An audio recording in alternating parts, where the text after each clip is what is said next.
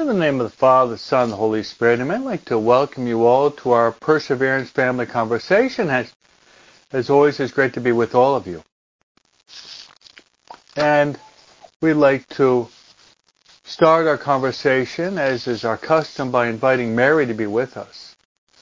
Mary is the Mother of God. Mary is the Mother of the Church. Mary is the Mother of each and every one of us. And also, we turn to Mary by calling out to Mary in the beautiful prayer, the Hail Holy Queen. Mary is our life, our sweetness, and our hope. Therefore, let us uh, say the prayer that Mary loves most, and that prayer is the Hail Mary.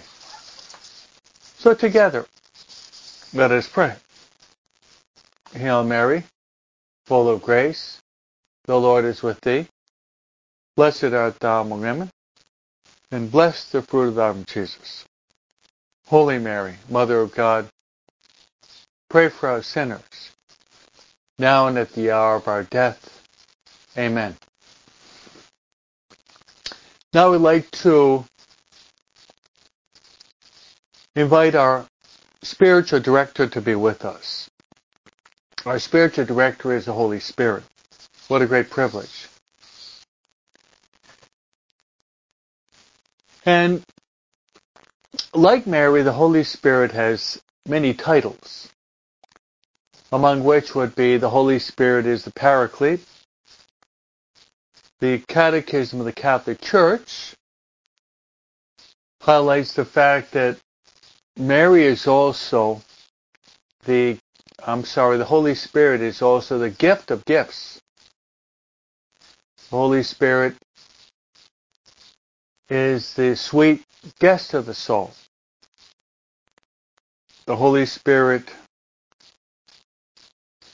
is also our consoler. Consoler and counselor. Holy Spirit is also our interior master. St. Paul says we really don't know how to pray as we ought, but good news. The Holy Spirit intercedes with ineffable groans so that we can say Abba. Abba, which means daddy or father.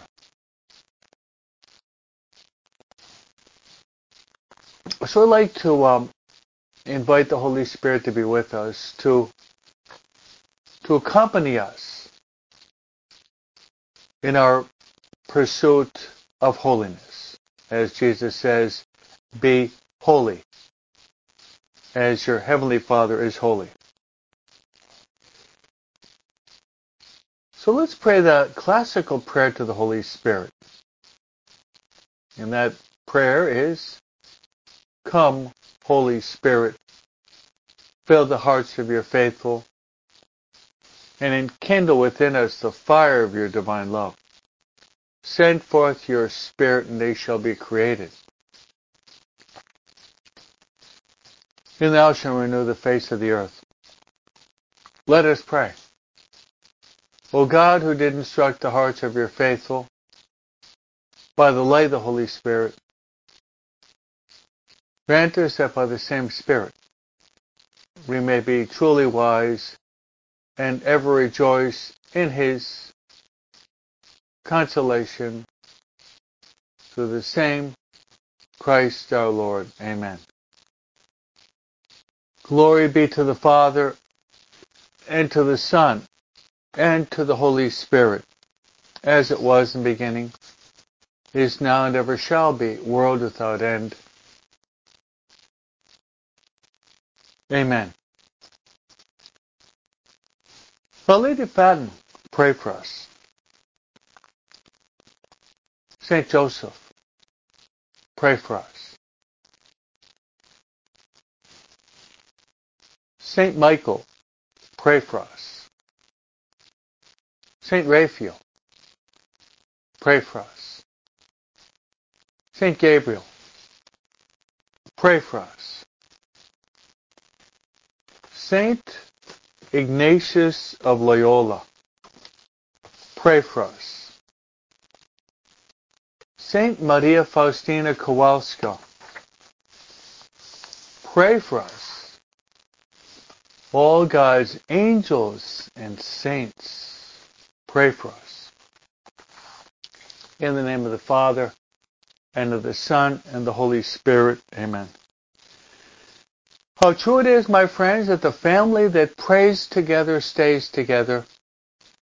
And a world at prayer is a world at peace. Those are sayings of the great Father Patrick Peyton, known as the Rosary Priest.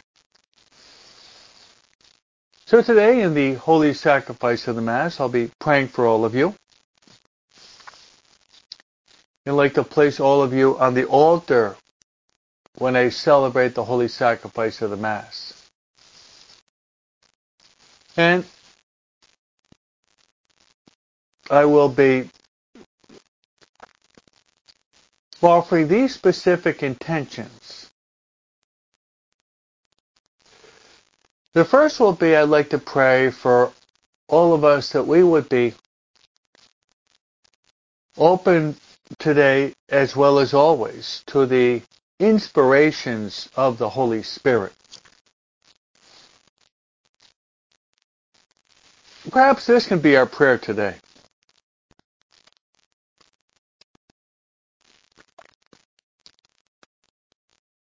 Come, Holy Spirit, come. Come, Holy Spirit, come to the heart of Mary. Come, Holy Spirit, come. Come, Holy Spirit, come through the heart of Mary.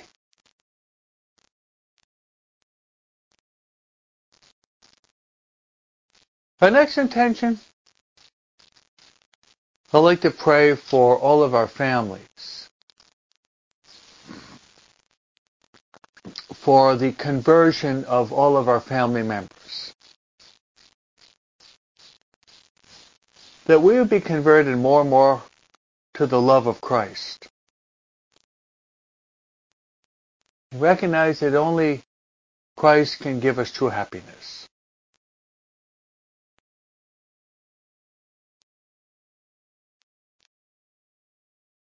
And that not only would be converted, but we'd be sanctified.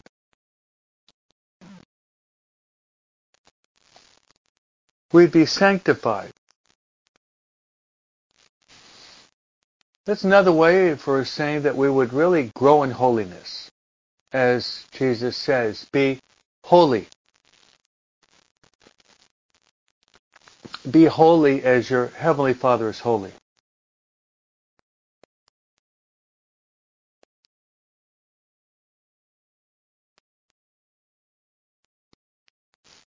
and that we would persevere to the end and that we would be saved.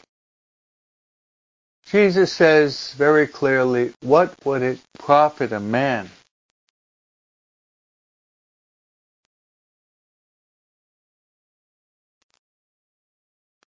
What would it profit a man to gain the whole world if he loses his soul? And my other intention will be I like to pray for the dying. Especially for those who are not well disposed. They're really not ready to die. In fact, the most important moment in our life is the moment that we die. Let's turn to Mary. We pray to Holy Mary, Mother of God, pray for us sinners now and at the hour of our death. Amen. That those who will die today, that they would open their hearts to the infinite mercy of God and receive His mercy and salvation. Those are my chief intentions. I'd like to ask you to pray for another intention.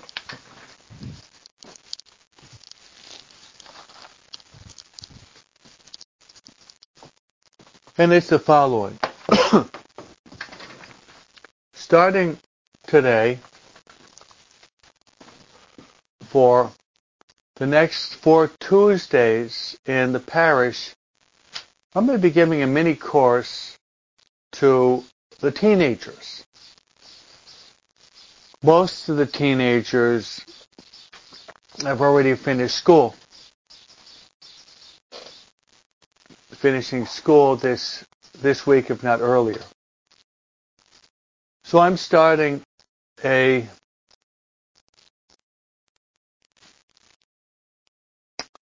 mini course for the young people. And it's going to be based on this book. You've probably seen this book. Maybe some of you even have it. This is published by Sophia Press. And it's called From Humdrum to Holy. A step-by-step guide, guide to living like a saint. You see the picture, the first stick figure is the person that's not following God.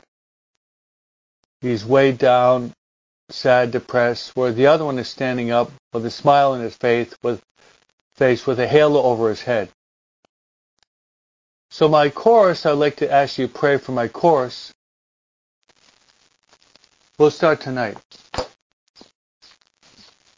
We'll start tonight at 7 o'clock at the old church building. We'll start by praying the Most Holy Rosary, and I'll give a 45 minute talk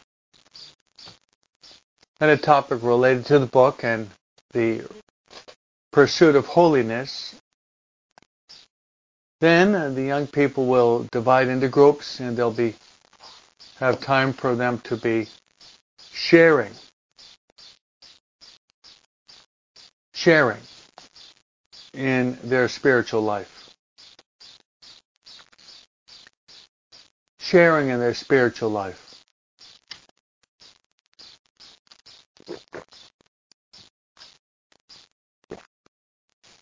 Sharing in their spiritual life.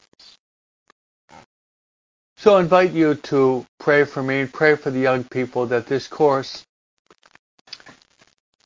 will help them. And the the only thing that I'm really asking them is to read a chapter a day. There are 24 chapters. So it fits into the four week program. A chapter a day. And to spend just a few, maybe a few minutes writing down what was the idea that seemed to jump out at you. what was the idea that seemed to kind of jump out at you? So that course will start tonight at the parish of St. Peter Chanel. And I really appreciate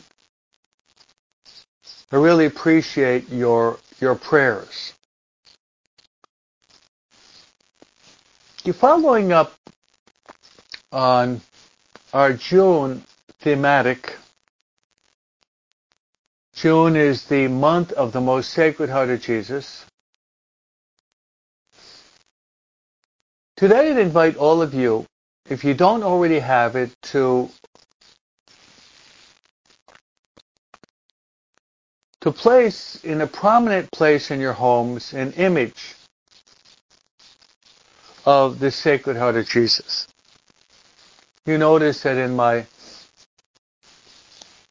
in my studio here on the wall we have this beautiful image of the of the most sacred heart of Jesus. So I invite all of you, if you don't already have one, to purchase an, a beautiful image of the most sacred heart of Jesus. And perhaps you can ask a priest to go and enthrone the sacred heart of Jesus and the immaculate heart of Mary in your homes. So that's our brief reflection today on the most sacred heart of Jesus. All right. Like yesterday, today we have a saint we'd like to talk about. Then we're going deeper into the Old Testament book of Tobit. Then we have Jesus confronted by his enemies that try to trap him with a tricky question. They try to trap him. And our Lord responds with consummate wisdom.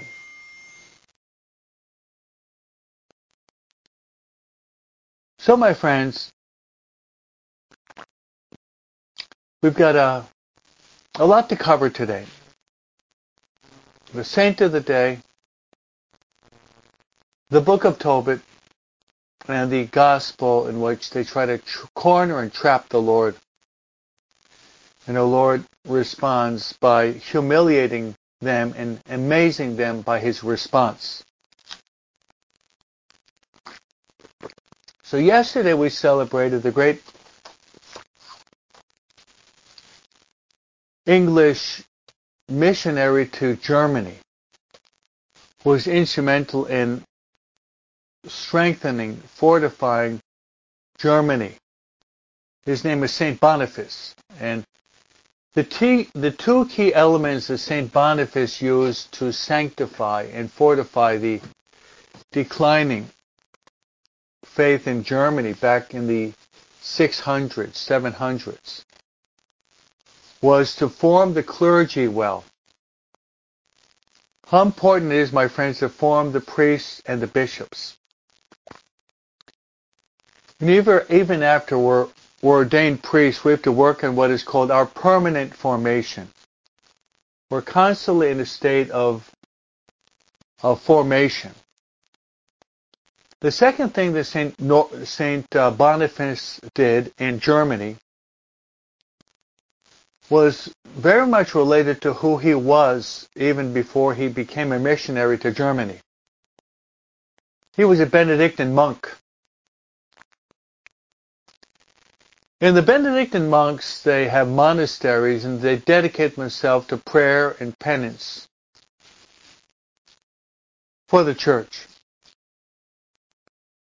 So he decided to set up as many monasteries in Germany as possible. Monasteries where both men would live in one monastery, then women would live in another monastery. They would be praying for the sanctification of the country. So those were the two, the two uh, apostolic techniques that uh, Saint ba- Boniface used. And he ended his life. He went to what would have been what would be the Netherlands, the, not, the modern Holland, and he was preparing a group of people to be confirmed, and he was massacred. He was martyred, shedding his blood for Christ. So today, my friends, we celebrate, church celebrates St. Norbert, the founder of the Premonstrians, or the Norbertines. He was born in Germany around the year 1080 and died 1134 at about 54 years of age.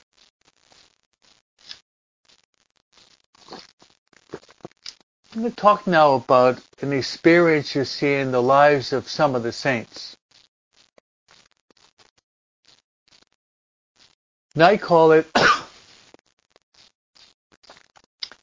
a Damascus experience. A Damascus experience that would change the direction of the life of this individual. I'll mention a few. And this definitely happened in the life of Saint Norbert. Saint Paul, known as the the apostle to the Gentiles, also whose name was Saul of Tarsus, was heading to Damascus and he was heading there, he heard a voice in a shining flash from heaven that said, Saul, Saul, why are you persecuting me? He fell to the ground and said, Who are you, Lord? And he heard the voice, I'm Jesus who you are persecuting. Get up and go into Damascus. He got up and he was totally blind. He was led by the hand into the city of Damascus on Straight Street. God speaks to Ananias, and after fasting for several days, Ananias goes, places his hands upon Saul, scales fall from his eyes. He's baptized, and it's no longer Saul, but it's St. Paul.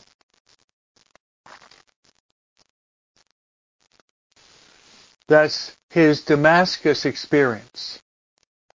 God intervened in a very powerful way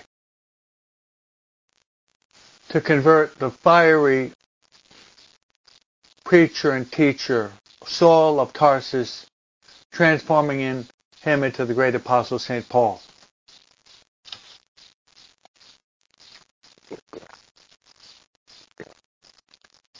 Another one would be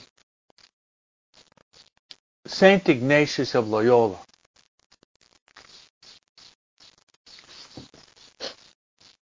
Like Saul of Tarsus, he had his own Damascus experience, but it was not in Damascus, but rather it was in Pamplona. Ignatius, a soldier, fighting against the French, trying to hold down the fortress of Pamplona. He put up a good fight, but the French army was much more powerful, and they shot a cannonball that crashed through the wall and right, went right toward Ignatius, shattering both of his legs. He was carried back to his castle in Loyola, and through painful suffering, painful operations, God intervened in a special way through this providential accident then Ignatius started to read the lives of the saints. And the lives of saints, they captivated him. And he said, if Dominic can do it, why can't I? If Francis can do it, why can't I? If Augustine can do it, why can't I? If the desert, desert fathers can do it, why can't I? So Ignatius underwent a very painful conversion. This would be his Damascus experience. One more before we arrive at the life of the saint that we celebrate today. St. Augustine. St. Augustine, when he was in his early 30s, who had a very powerful addiction. He was addicted to sex. Such that one of his prayers was, Lord, give me chastity, but not yet. His mother was praying for him for many years. Praying, fasting, offering tears. And Monica went to talk with Am- St. Ambrose and he said, Do not talk to Augustine about God, but talk to God about Augustine. And she wept profuse tears. Ambrose said, a woman that has shed so many tears, her son will be converted. When did this happen? When did Augustine have his own Damascus experience. God works in all of us in a different way. God knows who we are.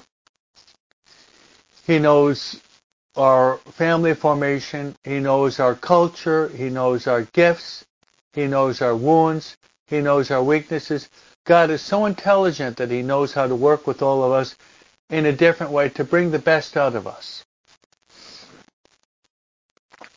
In the case of Augustine, he was a teacher of public speaking, of rhetoric, and he had moved from Africa to Rome from Rome, north of Rome to Milan. And one day, he was sitting in a garden and he heard these words, Tolle lege, Tolle lege, which is Latin, take and read.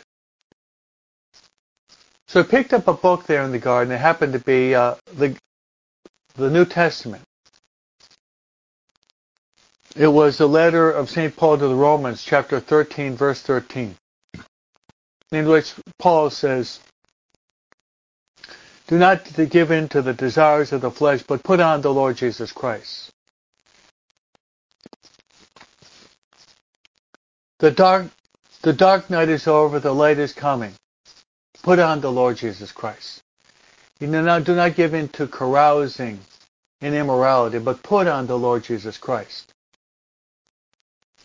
These words broke the resistance of Augustine. He decided he was going to become a Christian. He went to his mother and said, I'm ready. Then he and his friend Alypius and his son went to Ambrose and they were baptized there in Milan.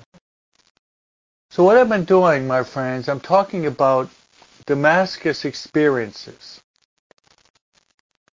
Now what about you? You who are in this perseverance family with me, you wouldn't be here if you did not have some type of Damascus experience. What was it that seemed to touch your heart and to maybe knock you off your horse or to blind you? I think all of us have had, at least to a limited degree, our own Damascus, Pamplona garden experience.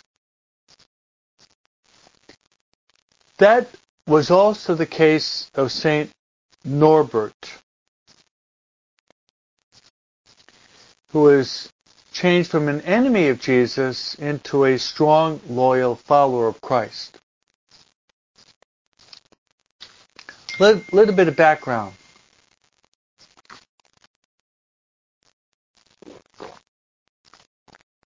Little bit of background.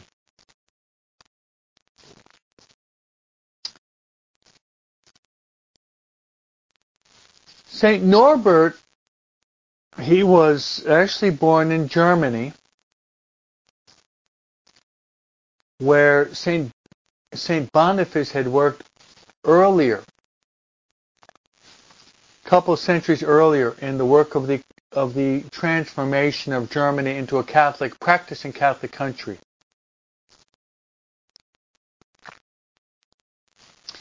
And Norbert was uh, brought up and raised in a very, very, very wealthy, luxurious family. so much so that Norbert was a he was a cousin to the Emperor of Germany. And he had basically everything in life. You name it, he had it. He'd be like the son of a rich millionaire, millionaire today in, in the United States. So he had money. He was very intelligent. he was charismatic. He had popularity. He had success. Basically, on a, on a human, mundane level, he was a huge, huge success.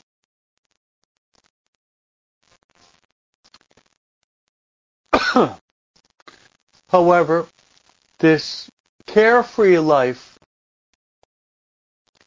that he lived uh, did not make him happy.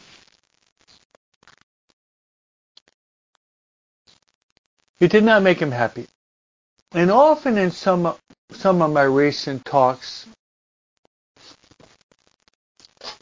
One of the key themes that I've been hammering away at is not only the universal call to holiness, but it's also the universal call to happiness. Let's be honest. Everyone in the world, everyone in the world wants to be happy. Imagine if you're walking down the street and you stop and you ask a person, do you want to be happy? You think the person is going to say, uh, well, six days of the week I like to be happy, but, but Monday I like to be sad the whole day. I doubt that's going to be the case. We want to be, we want to be happy always.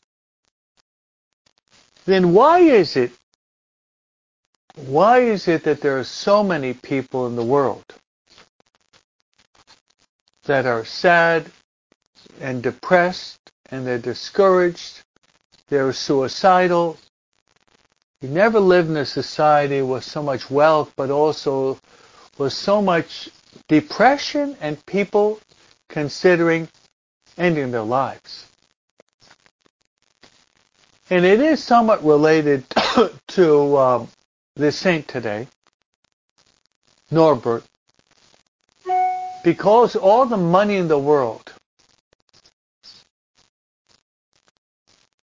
and the pleasure in the world and the popularity in the world is not to give us true joy. We can buy pleasure, but true joy is one of the fruits of the Holy Spirit. So let's talk now about the Damascus experience of the young Norbert. Norbert had his own horse. He was on the horseback, riding through the woods. And see how God intervenes. A heavy storm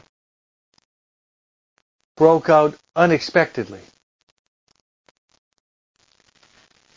And there was a sudden bolt of lightning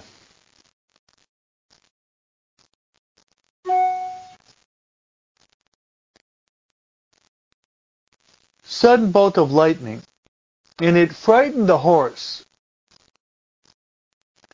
And as the horse reared up, Norbert fell to the ground. In certain sense, this is kind of like the experience of St. Paul on the road to Damascus. We don't know for sure, but most likely Saul was on a horse heading toward Damascus. So Norbert was was thrown off the horse because of the storm. And he lost he lost consciousness.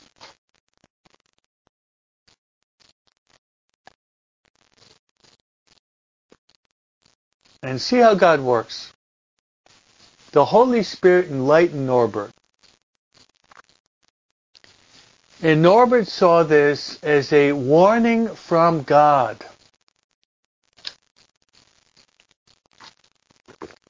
A warning from God.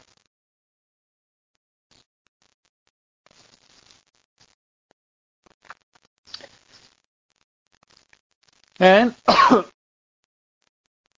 he wondered, Lord, what do you want me to do? very much like Saul of Tarsus.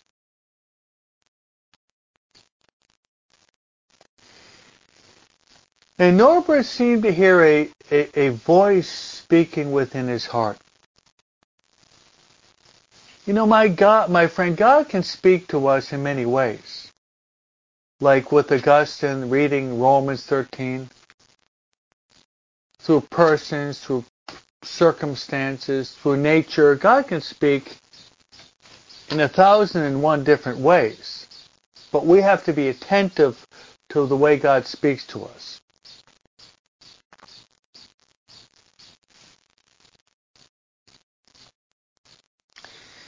And it seemed as if he heard these words.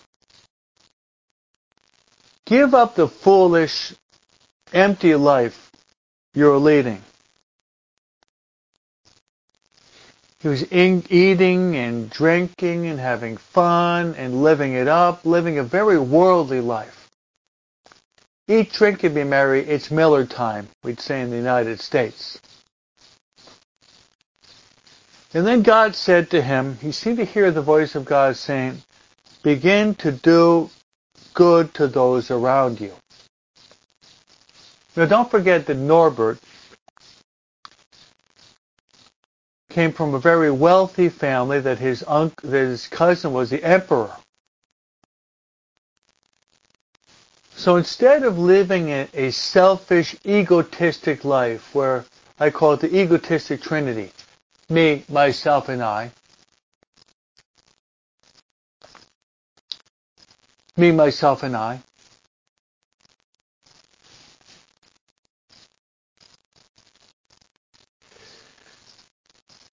why not dedicate yourself to doing good to others? That's what he heard.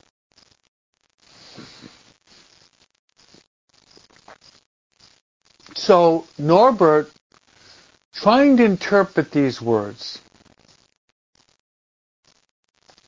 he took them seriously.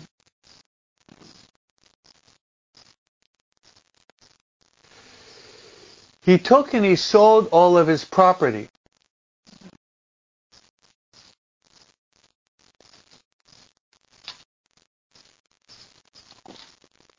He sold his property most likely gave it to the poor.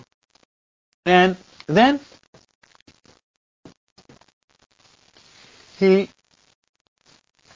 he became a priest. So what a radical, what a, what a, what a radical transformation. Kind of like a playboy of the 11th century. 11th and 12th century becoming a playboy, and all of a sudden, he's radically transformed. He becomes a Catholic priest.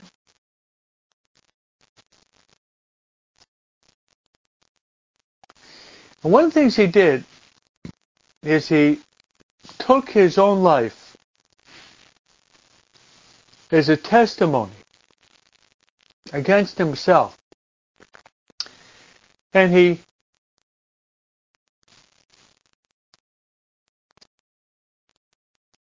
decided to do the exact opposite. So many of you have liked my little my little proverb, the egotistic trinity. Me, myself, and I. Well, really that's what he was living. And many people seem to be living out this egotistic trinity. Me, myself, and I. And I'm the big man on campus. That is the lifestyle of many people. And it was Norbert until he was knocked off his horse. Sometimes God has to knock us off, off knock us off our high horses too. So he preached to everyone about the danger of living the way he had lived a few years before. In other words, he learned from his own experience and he preached to others, encouraging them not to follow that materialistic lifestyle.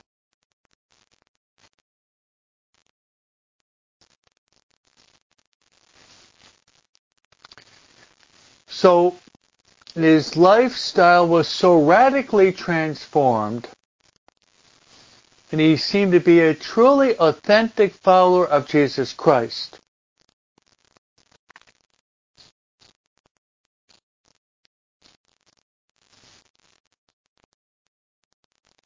So many young men decided to follow. To follow Norbert, to follow in the footsteps of Norbert. What he did was, following in the footsteps of St. Boniface, he started, he established many monasteries.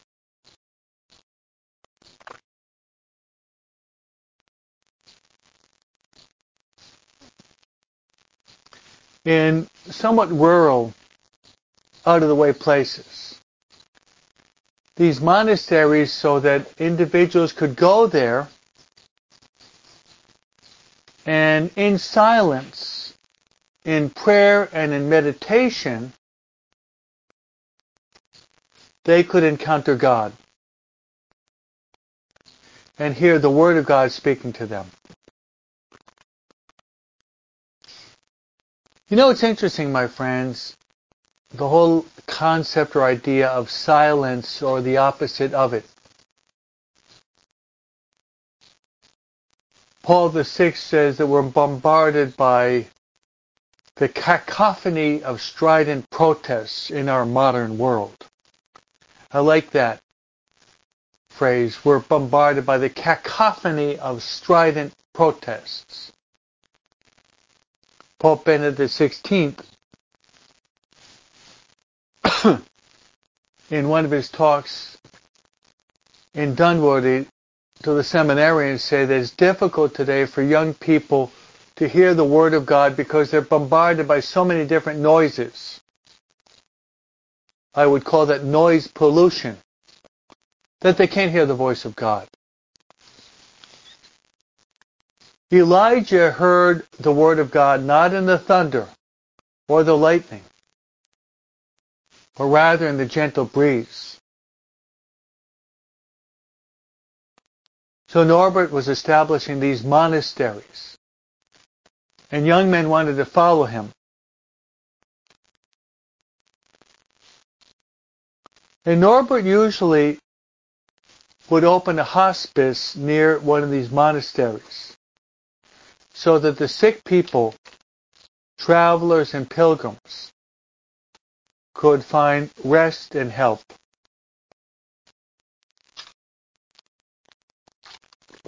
I just finished reading the life of Padre Pio. The life of Padre Pio. Written by his friend Gabriel Amorth, who was the chief exorcist of Rome for about 30 years. Most of you remember the stigmata of Padre Pio. Many of you remember the Mass that Padre Pio would say, would, would sometimes take three hours. But very much at the heart of Padre Pio were the suffering. Those who suffered in body and soul. And he was instrumental in the building of, as they say in Italian, Casa di Sollievo, the, the house. It was like a house uh, for the suffering. We see this as a common note in the lives of the saints, is that they love God, but they love those who God loves, and those are people. Loving God by serving others, by practicing the corporal works of mercy. So he set up a hospice for the travelers as well as the tired as well as the sick.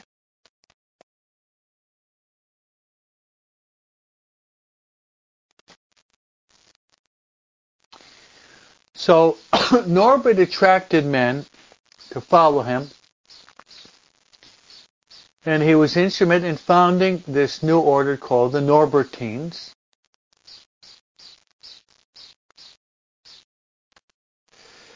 And he wrote a rule.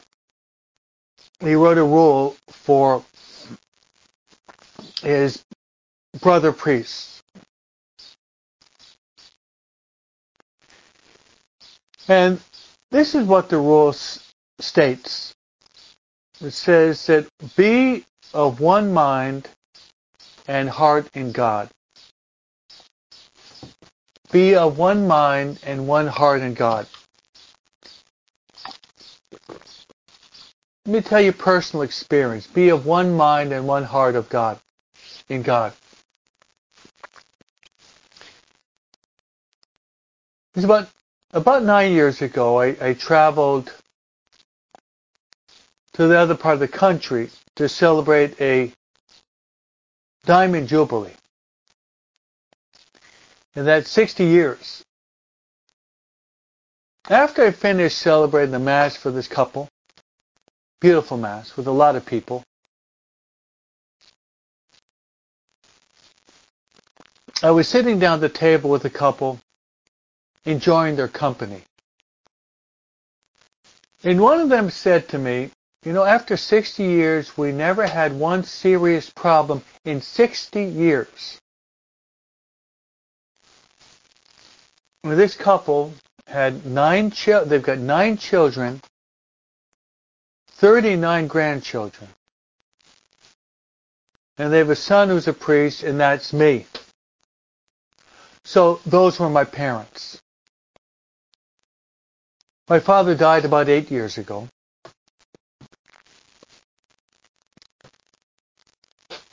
But the reason why they had no serious problem was that they put into practice what what Norbert said. Be of one mind and heart in God. What I'm saying is that they, not perfect by any stretch of the imagination, but they always put God first. So both of them were uni- united in the sacramental life, marriage, Holy Communion, and prayer. in unity, my friends, there is strength. Maybe you've heard the saying, the chain is only as strong as the weakest link. Have you heard that one before? The chain is only as strong as the weakest link. So I've got a chain with with 10 links, but one of them is cardboard. If I pull it, it's gonna it's gonna break because of that weak link. Because of that weak link.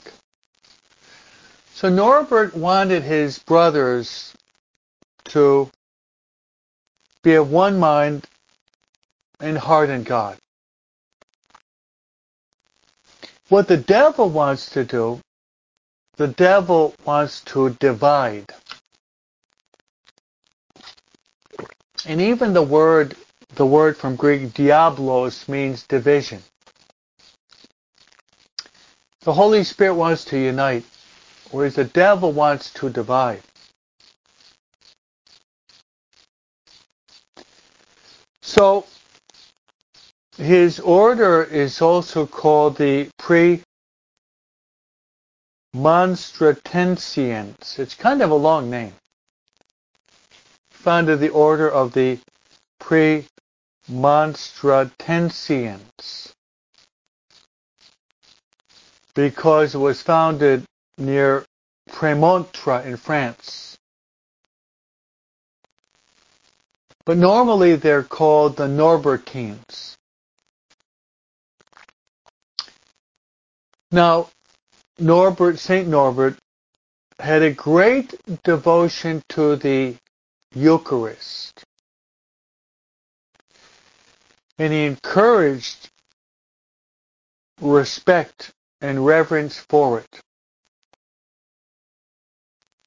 So he had a great devotion to the Eucharist and encouraged great respect for it.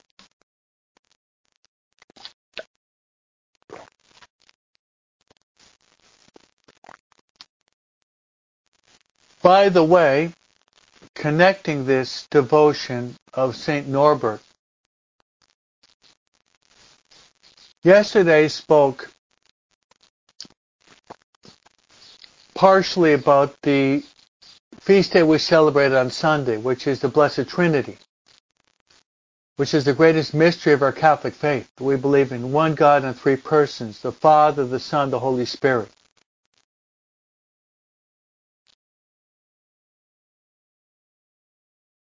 This coming Sunday.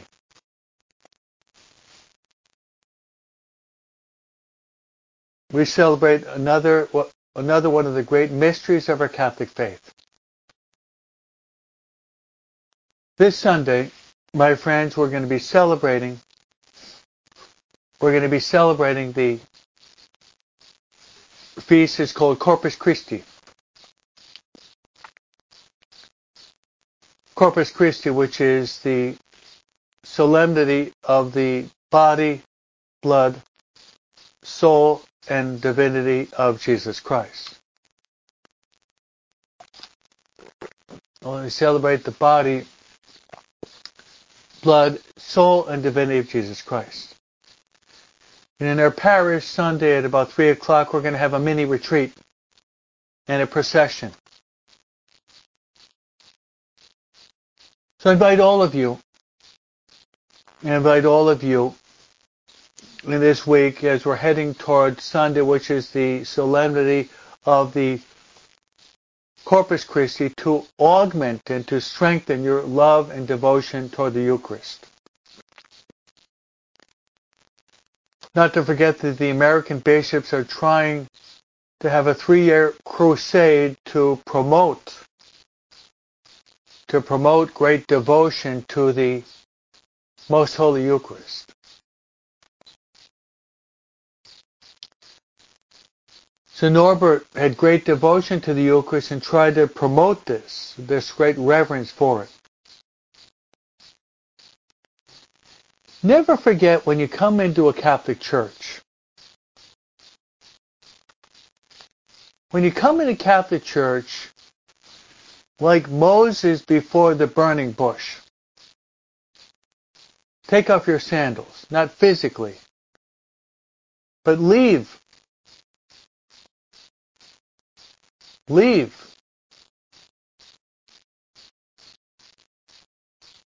Leave.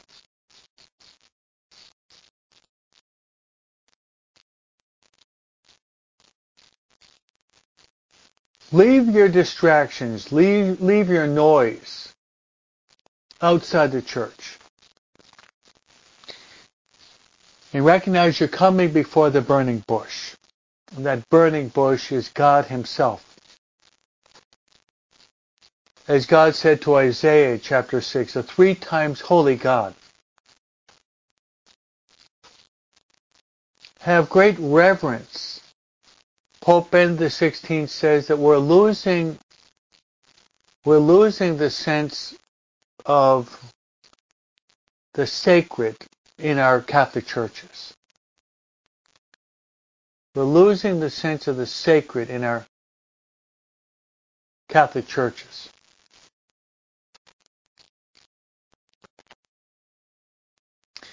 Now, Norbert has so much, so many gifts that not only was he the founder of the Norbertines, but he was also made an archbishop.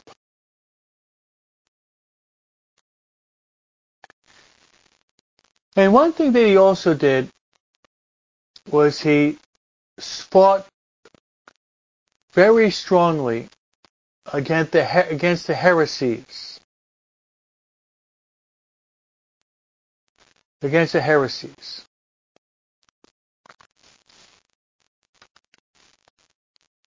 What does the word heresy mean? It would be erroneous doctrinal teachings that were being spread far and wide.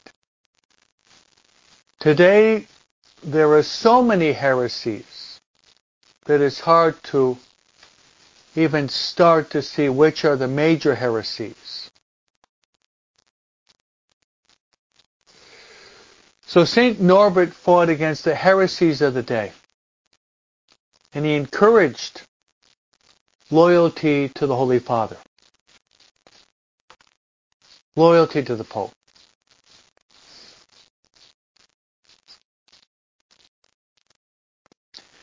I heard that the Holy Father is going to be taking a trip to Mongolia which is mostly Buddhist, he's going to be going there and spending about three days there. Let's pray for our priests, pray for our bishops, pray for our cardinals, pray for the Holy Father. Let's pray for pray for Holy Mother Church. and Norbert had Norbert had preached with great success.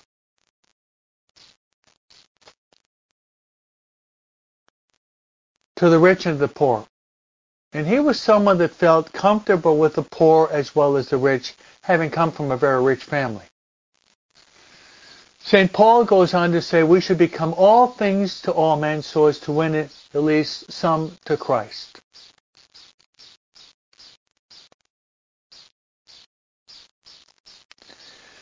So let's let's pray to St. Norbert that we would be converted. Pray to Norbert that we would be converted. And let's pray also for the conversion of our world, the conversion of our society, the conversion of the church, and the conversion of our own hearts. How beautiful it is, my friends. What a blessing it is, my friends, to be a Catholic. To be a Catholic. So let's ask St. Norbert to bless the Norbertines. We have a good friendship with the Norbertines here in Southern California. May God bless them. They have many vocations. May God bless them with many vocations and holy priests to save many souls. And I'd like to give to you my priestly blessing.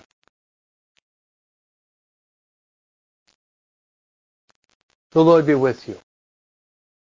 May Almighty God bless you, the Father, and the Son, and the Holy Spirit. Amen.